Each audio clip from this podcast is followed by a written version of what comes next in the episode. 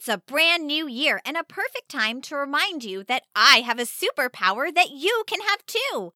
Yes, you. It's called empathy. Empathy is when you truly notice someone else's feelings and you can imagine how you would feel if you were in their situation. It changes the actions you will take and helps the person to feel seen and understood. This small act of kindness has a massive effect on the world. It really does, I promise. One little thing that you do for someone changes the way they act with other people and the way those people act, and it goes on and on. So I'm on a mission to create a world full of superhumans. Will you help me? Shout superhumans if you're in. Amazing! Now, on with today's super story. A new year brings all kinds of new energy to the surface. People figure out things that they like and are working well in their lives and make a commitment to themselves to do more of those things. And on the flip side, people think about things that make them feel lousy and feel like a roadblock on their path in life and decide to let those go. I've thought a lot about that myself this year as I was talking to my mom and dad over the holidays. Something they both said to me at different times and in different ways stuck with me. They said that Max and I help keep them present. I'm confused, I said. You mean like a present to unwrap? That doesn't really make sense. No, I'm talking about the place my mind is at, my mom said. People are either thinking about the past or the future or they are completely in the present moment. Oh, you mean like tenses past, present, future? Exactly, my mom said. I use tenses when I write stories, I tell my mom. So everyone is in one of those three places inside their minds at all times. But the person who can be present most of the time is the person whose life feels free, creative, expressive, and authentic, she said. What's authentic again? I asked. It's when you aren't worrying about what other people are thinking or what they're doing to determine what you do, say, or feel. You listen to your own insides and you do what it says because that is authentically you. I feel like I do that most of the time, I said. I couldn't agree more. That's why I said you help bring me into the present moment. I may be off in my head thinking about what grown up things need to be taken care of, like bills or work or laundry, or I may even be lost in past events in my life that bothered me or that I wish I could go back to. And then you bound into the room with your bright energy, open arms and heart, and enthusiasm for everything, even a cool design in the dirt that you want me to see. You are present. Even if I don't want to go see that design in the dirt, you'll insist I come before I never get to see it again since it's one of a kind. And me getting out of my head and following you into the land of the present immediately makes me feel warm and comfortable inside and more myself. When she said that, I was brought back to a few days before. Max, Dad, and I were playing outside and having so much fun riding our scooters and playing basketball and petting the dogs walking by. It was a warm day and all of the snow had melted from the week before. I planned to stay outside the whole day so I could see all of our neighbor friends. But my dad had another plan. He had some things he wanted to do inside the house that he couldn't get done outside. It's time to go in, he said. We want to stay out, Max and I protested.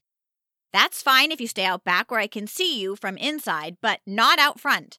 There's a lot of traffic driving by today because of Mrs. French's yard sale, he said.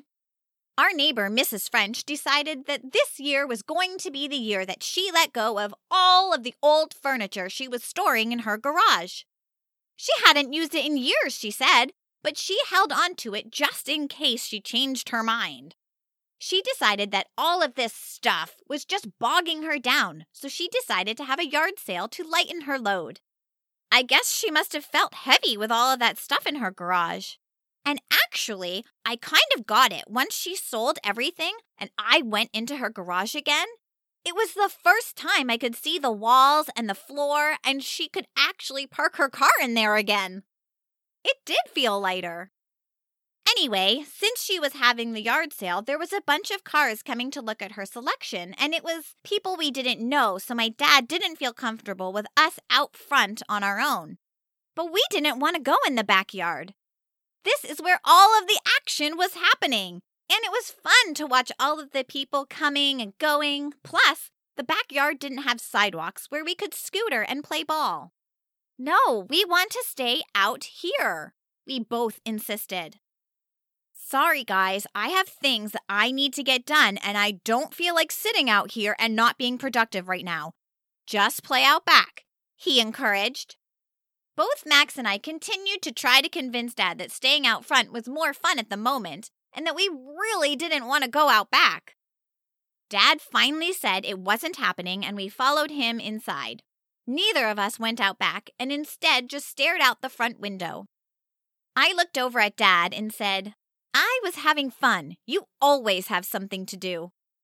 I could understand that he had things he needed to take care of, but it would be dark soon, and couldn't he do it then? I continued looking out the window, but I could feel an energy shift in the air, like something got lighter. Okay, Dad said. I think I need to take a cue from my empathetic Emma. I can see that it is important to you to get outside, and I can remember how that felt when I was a kid, and I wanted my parents to stop what they were doing. This can wait until later. Let's go out front. We spent the next couple of hours talking with Mrs. French and some of her customers, playing chase, and just sitting on their trampoline showing each other the shapes we saw in the clouds. We talked about Christmas and the New Year, and my dad asked us what do you want more of this year, and what do you want less of? Max said he wanted more ice cream and less cleaning his room. I said I wanted more nature walks and less sitting. What about you, Dad? I asked. I want more of this.